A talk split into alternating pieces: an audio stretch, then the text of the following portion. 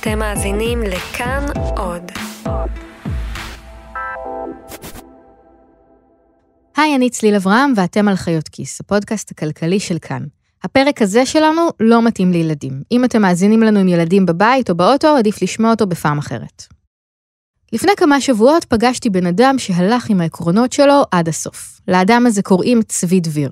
הסיפור שלו, זה לא יהיה סיפור ארוך, מתחיל בשנת 2012, כששוטר עצר אותו לא רחוק מהבית שלו, בדרך אבא חושי בחיפה. אז יצאתי לנסיעה, וכעבור אה, כמה זמן אה, שוטר נוסע אחריי, מסמן לי לעצור בצד, אומר לי, אה, ראיתי אותך לפני כמה דקות, מדבר בטלפון סלולרי. הוא אמר לשוטר שזה לא יכול להיות, הוא באמת דיבר בטלפון שלו, אבל כמה דקות קודם, בזמן שהוא חנה. הוא סיים את השיחה ורק אחר כך התחיל לנסוע. אמרתי לו, תקשיב, אני לא דיברתי, אני מבקש להוכיח את זה שתרשום את המספר טלפון שלי בדוח, שאני יכול להוציא דוח איכון, להראות שבמקום היחידי שדיברתי, זה היה בבית איפה שיצאתי. אומר לי, אני לא מוכן לכתוב שום דבר, רשמתי רק את דברי הנהג, אתה לא, לא דיברת, ולא היה מי לדבר. הוא קיבל דוח על אלף שקלים. צבי, מהנדס אלגוריתמים במקצוע ופעיל בסדנה לידע ציבורי בשעות הפנאי, ביקש להישפט. במשרד בחברת הטכנולוגיה הרפואית שבה הוא עובד, באזור התעשייה קיסריה, הוא הראה לי את דוח האיכון מחברת הסלולר, שהראה שהמקום שבו השוטר ראה אותו באמת מרוחק שתי אנטנות מהמקום בו התקיימה השיחה האחרונה בטלפון שלו. אבל בית המשפט קבע שזה לא מוכיח את חפותו, כיוון שיכול להיות שהוא דיבר בטלפון אחר. אז יצאתי כמובן אשם, אה, והלכתי על זה למחוזי, וגם במחוזי לא בדיוק אה, קיבלתי את, אה, את הסיוע, והלכתי לעליון. גם בית המשפט העליון קבע שהוא אשם. הוא גזר עליו קנס של 2,000 שקלים. ואז נפטרתי בעצם עם דוח שצמח כבר מ-1,000 שקל ל-2,000 שקל, ועם הרגשה שבעצם האמת שלי לא מסתדרת עם האמת המשפטית. וזה כבר לא היה עניין של כסף. צבי כבר הוציא על עורך דין יותר מ-2,000 שקל. זה היה עניין של עיקרון. הוא הרגיש שאם הוא ישלם את הקנס, הוא כאילו יודה בפשע שלא ביצע ויעשה שקר בנפשו. הוא חיפש דרך למחות על העוול שנעשה לו, להציק למערכת בחזרה. ואז היה לו רעיון. ליד הסכום שנגזר עליו, 2,000 שקלים, הופיעו עוד כמה מילים. מילים שמופיעות ליד כל קנס פלילי. היה כתוב שם 2,000 שקלים או 20 ימי מאסר תמורתם. צבי שילם 1,750 שקל, ואז את 250 השקלים שנותרו הוא לא שילם. במקום הקנס, הוא ביקש לשבת במאסר. אין הרבה עקרונות שבאמת אה, שווים לשבת 20 ימי מאסר, אבל אה, שניים וחצי ימי מאסר אה, זה כבר משהו שאנשים לא כל כך רציונליים או רציונליים שמרגישים שעשו להם עוול ויכולים לשקול לעשות. אבל אז קרה דבר מוזר. המדינה פשוט לא הסכימה להכניס את צבי לכלא. בהחלטה של השופטים ג'ובראן, מלצר ושוהם מ-4 בפברואר 2014 נכתב, מאחר שהמבקש שילם את מרבית סכום הקנס שהושת עליו, הננו מחליטים, לפנים משורת הדין, למחוק את יתרת הקנס שלא שולמה, על מנת להביא פרשה זו לידי סיום. בית המשפט כל כך התנגד לרעיון שצבי יושב בכלא, שהוא החליט פשוט לוותר לו על הקנס. כשקוראים את ההחלטה הזאת אפשר כמעט לשמוע את השופטים מגלגלים עיניים. כאילו כתוב שם בין השורות, עזוב אותנו באימא שלך ולך מפה. עכשיו, יש בזה משהו הגיוני, כי למה שבן אדם כמו צבי ישב בכלא כי הוא לא שילם קנס? למדינה זה לא יותר. עם כל הכבוד לחוק היבש, אין שום היגיון בלהכניס בן אדם כמוהו לכלא בגלל כסף. אז זהו, שמסתבר שכל שנה כ-360 אנשים דווקא כן נכנסים לכלא. בגלל כסף.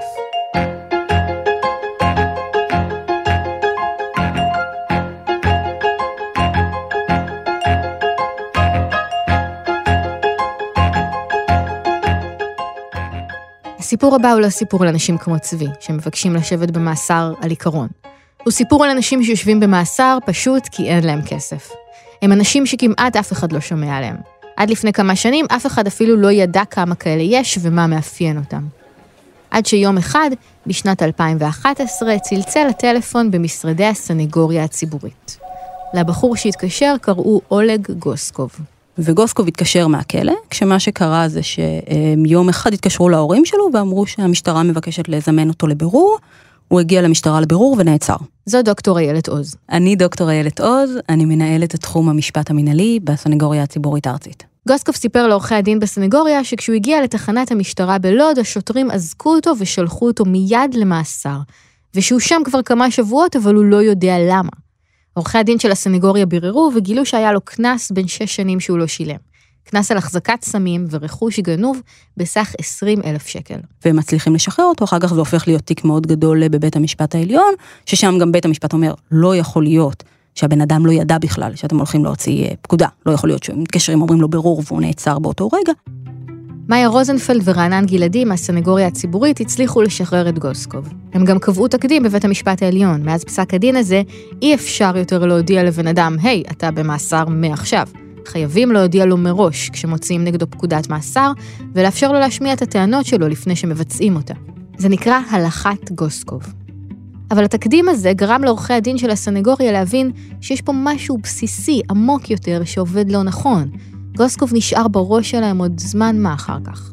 אבל מאותו פסק דין, מאותה שיחה עם, אה, עם גוסקוב, בעצם הסנגוריה מתחילה להתעניין בדבר הזה. אנשים היו פתאום ליצרים, ואז מתקשרים מהמעצר ואומרים, כאילו, עצרו אותי, אני לא לגמרי סגור על מה אמרו לי שזה על כסף.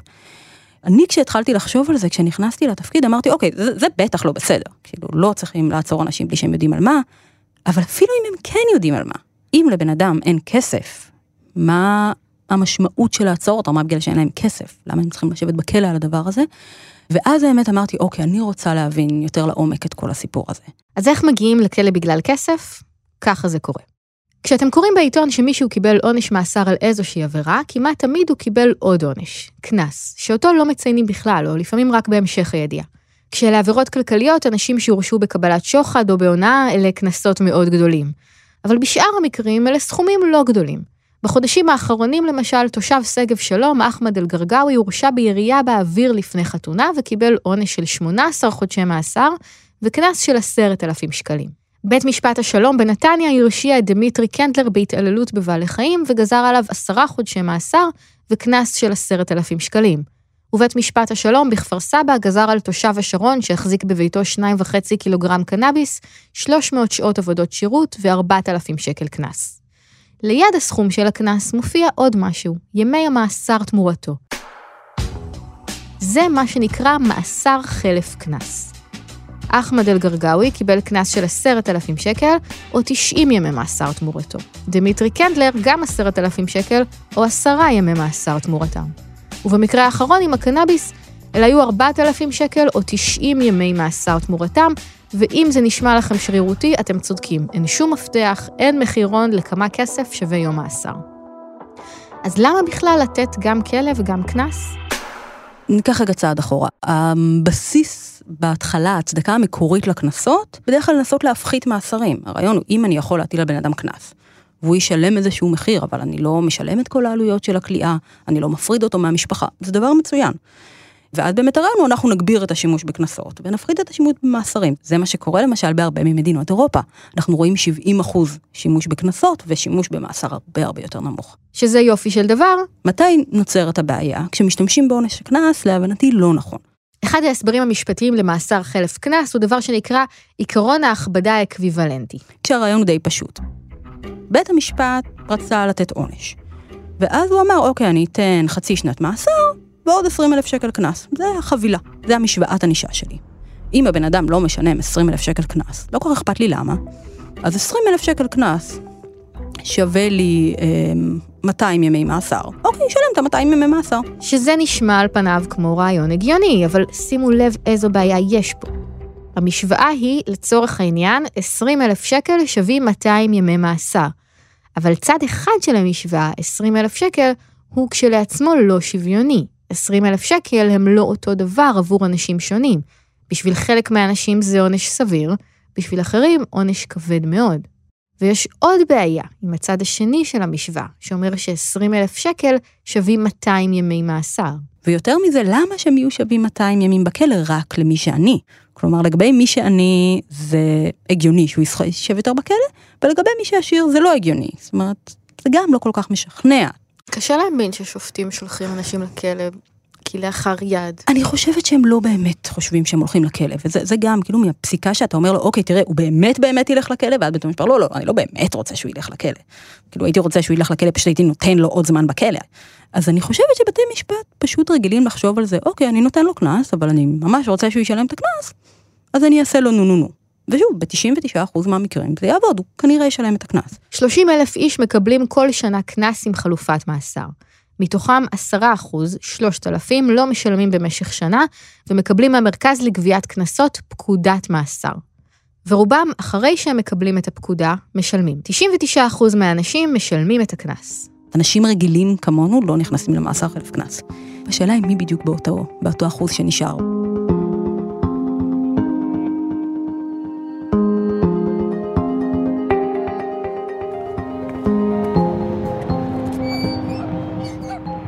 שלום, יצחק.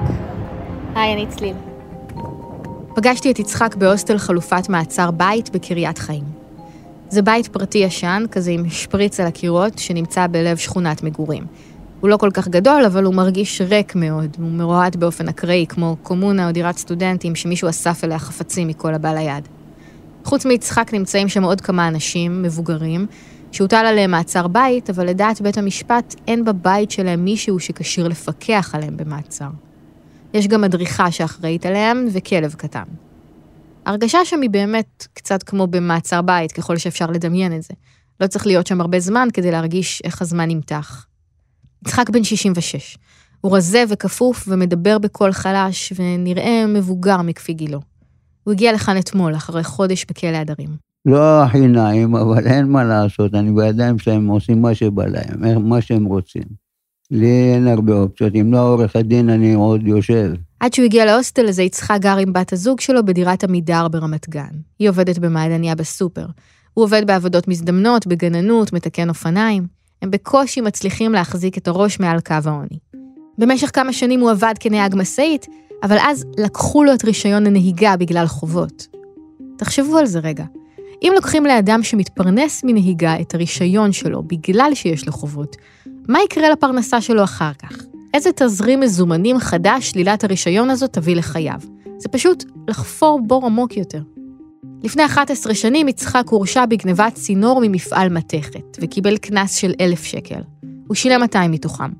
מאז החוב שנשאר, 800 שקל, טפח וטפח. לא שילמתי את ה-800 שקל כי שכחתי. 11 שנה הם לא הגיעו אליי, לא כלום. 11 שנה כלום? לא אזהרה, לא כלום, שום דבר. בספטמבר יצחק ובת הזוג שלו הגיעו למעבדת טלפונים ומסרו טלפון לתיקון. כשהם הגיעו לאסוף את הטלפון, התפתח ויכוח בין יצחק לבין בעל החנות. בעל החנות איים על בת הזוג, ויצחק איים עליו בחזרה. למחרת יצחק הגיע שוב לחנות, הפעם הוא הביא איתו מברג. הוא איים על בעל החנות שתקף אותו במברג משלו. התפתחה ביניהם קטטה, ובעל החנות התלונן במשטרה. יצחק נעצר, ולבית המשפט הייתה הודעה בשבילו. היי, hey, זוכר את ה-800 שקל האלה מלפני 11 שנים? כשנעצרתי עכשיו בתיק הזה, באו לי, אמרו לי, אתה תשב ארבע חודשים ו-105 יום. בשביל אלף שקל. מהאלף שקל נהיה אלף חמש מאות שקל עם הריבית, ריבית והצמדה. 105 ימי מאסר תמורת 1,500 שקל. כמו שאתם רואים, שום עקביות. רציתי לשלם את זה, אבל uh, לא היה לי את האפשרויות, אני לא עובד, אני לא קורא, לא כותב, לא כלום. אחרי ערעור המאסר קוצר לחודש. תשמעי, החיים לא קלים בבית סוהר, קשים מאוד, ואני ישבתי, ישבתי עד 91. ב-91 השתחררתי, עשיתי דרך, הייתי נרקומן, הייתי זה. שיניתי את החיים שלי, יש לי אישה, ילדים, נכדים, לא מתאים לי שיבואו לבית סוהר, לא מתאים לי להיות בבית סוהר בגיל הזה. אחרי שדיברנו על המעצר והמשפט, ביקשתי מיצחק שיספר לי את סיפור החיים שלו. הוא נולד בשכונת התקווה, אחד מארבעה אחים במשפחה לא מתפקדת. אביו היכה את אמו, והוא והאחים שלו היו בורחים מהבית כדי לא לראות את זה. מי שבעצם גידל אותם היה דוד שלהם. העבירה הראשונה שלו הייתה גניבה של לחם וחלב במכולת. אחר כך הוא עבר לגנוב מתכות. הוא נכנס לכלא בגיל צעיר והתחיל להשתמש שם בסמים קשים. בשנת 91 הוא השתחרר ונגמל. יצאתי מהבית סוהר, העמסתי דברים על האוטו, נסעתי לטבריה, הייתי בטבריה איזה חודשיים, בעל חוף, הוא אמר לי, אתה רוצה, מה אתה עושה פה וזה? סיפרתי לו את קורות חיי, אמר לי, תשמע, אכפת לך להיות פה שומר? מי שאומר לי, הייתי שם כמו סגן בעל הבית. מה שרציתי עשיתי בחוף. נגמלתי, קניתי אופנוע ים, קניתי ג'יפ, הכל. וזה החיים. היום כבר אין לי כוחות. מ-91 עד היום זה 25 שנה לא הגעתי לבית סוהר. עכשיו, אחרי שהוא ריצה את המאסר, יצחק גמר סוף סוף עם הקנס הזה. הוא מחכה בהוסטל למשפט שלו על הקטטה בתיק החדש. יש לו שלושה ילדים, והוא סיפר לי בגאווה שהוא לא נתן להם להיכנס למעגל של האלימות והסמים, שהכל תלוי בסביבה ובחברה ושהם אפילו לא מעשנים סיגריות. יצאתי משם עם תחושה כבדה. תהיתי איך זה עוזר בדיוק להכניס אדם במצב כזה לכלא. זאת אומרת, ברור שזה לא בסדר לגנוב צינורות, ובטח שלא לאיים על אנשים. אבל מה יש להכניס לכלא בן אדם שיש לו חוב של 800 שקל, כשברור מעבר לכל ספק שאין לו כלום, שהחובות לקחו ממנו אפילו את משלח היד שלו? ואם אותו כן, אז למה את צבי דביר, המתכנת שביקש להיכנס לכלא, לא? כששומעים מי האנשים שמרצים מאסר חלף קנס, אפשר לדמיין מה קרה שם, בבית המשפט הזה. צבי דביר לא נראה כמו מישהו שיושב בכלא. מי כן? איילת אומרת שיש שתי קבוצות של אנשים כאלה. הראשונה היא אסירים, אנשים שכבר יושבים בכלא. הם קיבלו גם עונש מאסר וגם קנס. במקרה הגיע אליי אה, יחסית לאחרונה, זה מישהו שהוטלו עליו 80 אה, חודשים בכלא או משהו כזה, ובנוסף עוד 50 אלף שקל אה, קנס. ואז הוא פנה לגוף הרלוונטי, למרכז לגביית קנסות, וביקש לפרוס את זה. ואמרו לו, אוקיי, בואו נפרוס לך תשלום ראשון 30 אלף שקל, ואחר כך 5,000 שקל לחודש. הבן אדם עובד בכלא, והוא אמר, אוקיי, אני יכול לשלם 250 שקל לחודש. אסירים מרוויחים בין 5 ל-30 שקלים ליום, ובממוצע כ-800 שקלים בחודש. זה אפילו לא סוגר את הריביות וההצמדה. יש ריבית מאוד מאוד גבוהה על קנסות, וזה אפילו לא סוגר את הריבית. אני רוצה שנייה להבהיר מה בדיוק קורה בסיטואציה הזו, כי גם לי לקח זמן להבין. בן אדם נכנס לכלא, הוא מאבד מן הסתם את פרנסתו. באותו יום שבו הוא נכנס לכלא, הוא אמור לגייס ולשלם 50 אלף שקל. בדרך כלל כבר בבית המשפט פורסים לו את זה לתשלומים, ואז הוא צריך נניח לגייס 5,000 שקל בחודש. בזמן שהוא בכלא. אם לא היה לו סכום כזה בצד מראש, אין לו מתי לעבוד ולחסוך את הכסף הזה. איילת אומרת שבדרך כלל אנשים עסוקים בהתמודדות הנפשית והמשפחתית עם המאסר, ושוכחים מהעניין הזה עם הקנס. זה תופס אותם בוועדת השליש. בחור שהיה דר רחוב. עכשיו, בתוך קטטה הוא הרג אה, אה, דר רחוב אחר, והוטל עליו באמת אה, פיצוי של 100 אלף שקל, 150 אלף שקל, משהו כזה. אז הוא באמת נכנס דר רחוב לכלא. עכשיו, בתוך הכלא הוא עובר תהליכי שיקום, ומשתקם ומשתלב, וכאילו הוא מתחיל להיות באיזשהו מסלול חיובי. ובהתחלה בוועדת שחרורים אומרים לו, כן, אבל בכלל לא התחלת לשלם את הפיצוי. עכשיו, הפגיעה של דבר כזה בהליך השיקומי שלו היא עצומה, כי הוא אומר כאילו, אני מתאמץ, אני משקיע, אני בכל הקבוצות, אני בכל הטיפולים, אני נגמלתי מסמים, ולאף אחד לא אכפת. כי, כי אמרו לי לשלם את המאה אלף שקל האלה, שאפילו אם ינערו אותי, לא יהיה לי מאיפה לשלם אותם. עורכי הדין של הסנגוריה הצליחו לשכנע את בית המשפט לשחרר את האסיר הזה בכל זאת, בגלל שהוא השתקם מהרבה בחינות אחרות, אבל הוא השתחרר עם החוב. החוב הזה לא הולך לשום מקום, ואת כל המחיר של זה הוא ממשיך לשאת, והריביות ממשיכות להיות גבוהות. אמ, יותר מזה, אחד מהדברים שככה המדינה אמרה נגד השחרור של אותו בחור הזה, הרי אם הוא יצא כבר לא נוכל להחזיר אותו לכלא על הדבר הזה, אז למה שהוא ישלם? הם לא מבינים שזה ממשיך ללכת ו- ולהיות שם, והרבה פעמים שנים מאוד מאוד ארוכות, אנשים ממשיכים לשאת את הדבר הזה, וחלקם הגדול לא מצליחים לשלם אף פעם. הסוג השני של אנשים שנכנסים לכלא למאסר חלף קנס, הם אנשים שעדיין לא יושבים בכלא, אבל מצבם הכלכלי כל כך רע שאין להם מאיפה לגרד את הכסף. זה באמת אותו אה, סבל ממזרח ירושלים, שמרוויח 3,000 שקל ומפרנס 13 נפשות, והוטל עליו אה, מאסר חלף קנס. שוב, תהפכי אותו גם עם הראש למטה, לא יהיה לו מאיפה לשלם את הכסף. וכל פעם זה מין מקרים, זאת אומרת, בדרך כלל איזושהי אומללות נוראית שאתה אומר, כאילו, איך הבן אדם נכנס לבור הזה.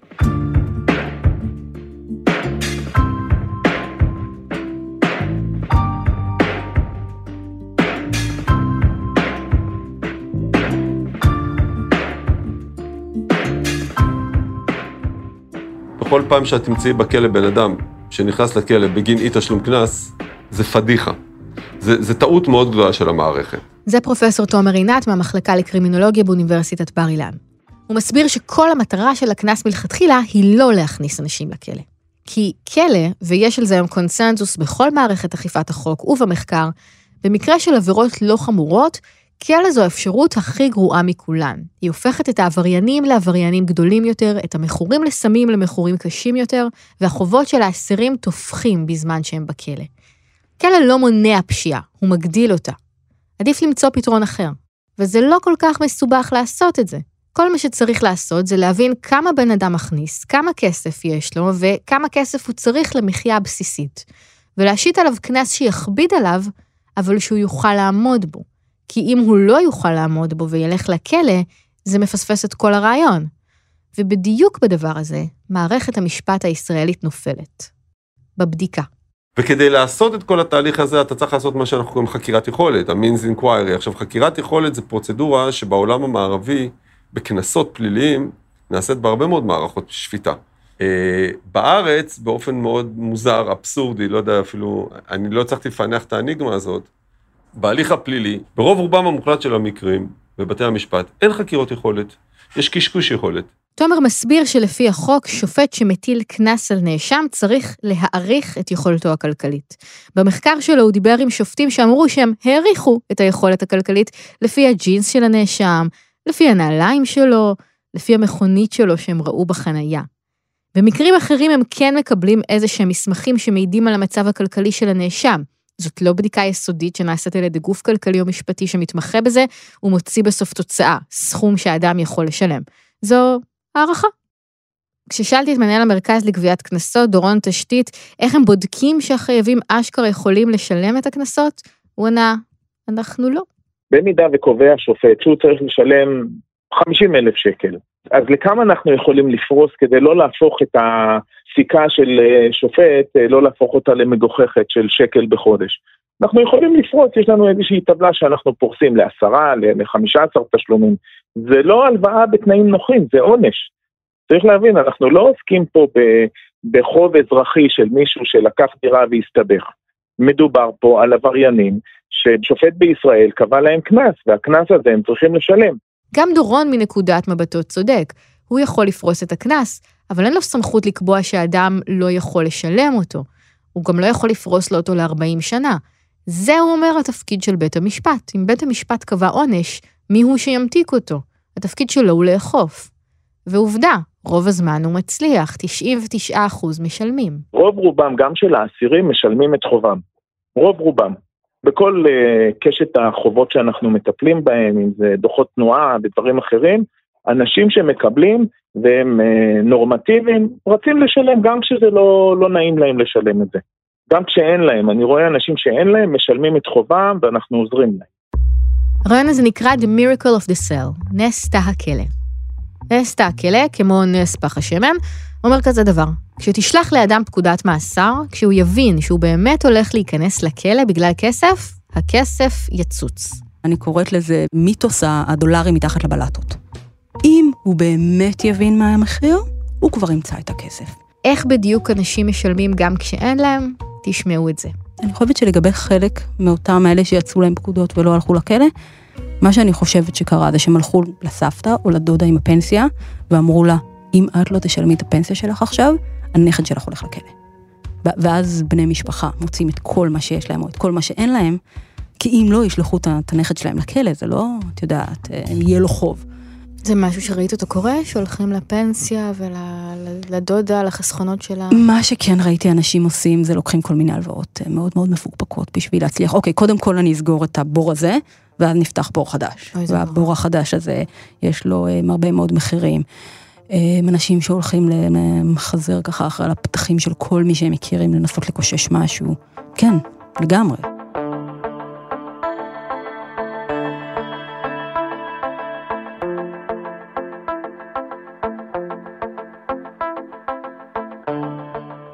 אז מה הפתרון?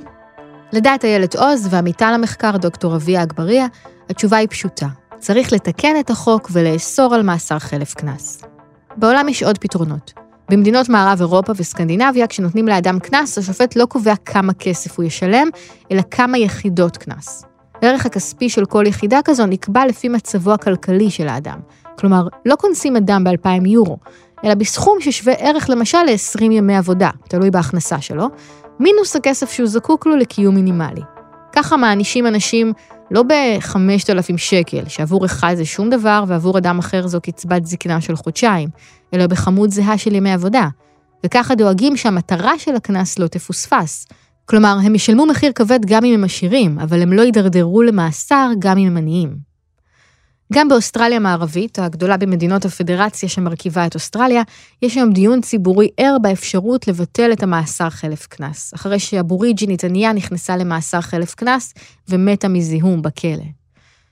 ובאמריקה, באמריקה יש את ג'ון אוליבר. So I ended up getting locked up three times over stealing this can of beer. Locked up three times over stealing one can of beer. That is not justice, that's the plot of a southern Les Miserables. השאלה בעיניי היא עד כמה המדינה יכולה לאיים על בן אדם, לשלם כסף. כלומר, את היינו יכולים גם להגיד לאנשים, וואלה, אם לא תשלמו את הקנס, נפוצץ אתכם מכות. אבל המדינה לא עושה את זה, והיא לא אומרת לו, תשלם את הקנס, ואם לא, אז נעצור את אחותך. יש הרבה מאוד דברים שעושים, ויש דברים שלא עושים.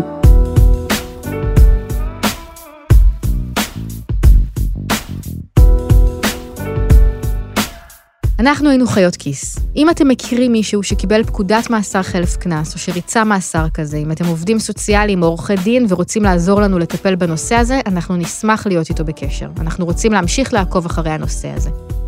אם אתם רוצים להגיד לנו מה דעתכם, או אם יש לכם רעיונות לפרקים חדשים של חיות כיס, אתם מוזמנים להצטרף לקבוצה שלנו, חיות כיס בפייסבוק.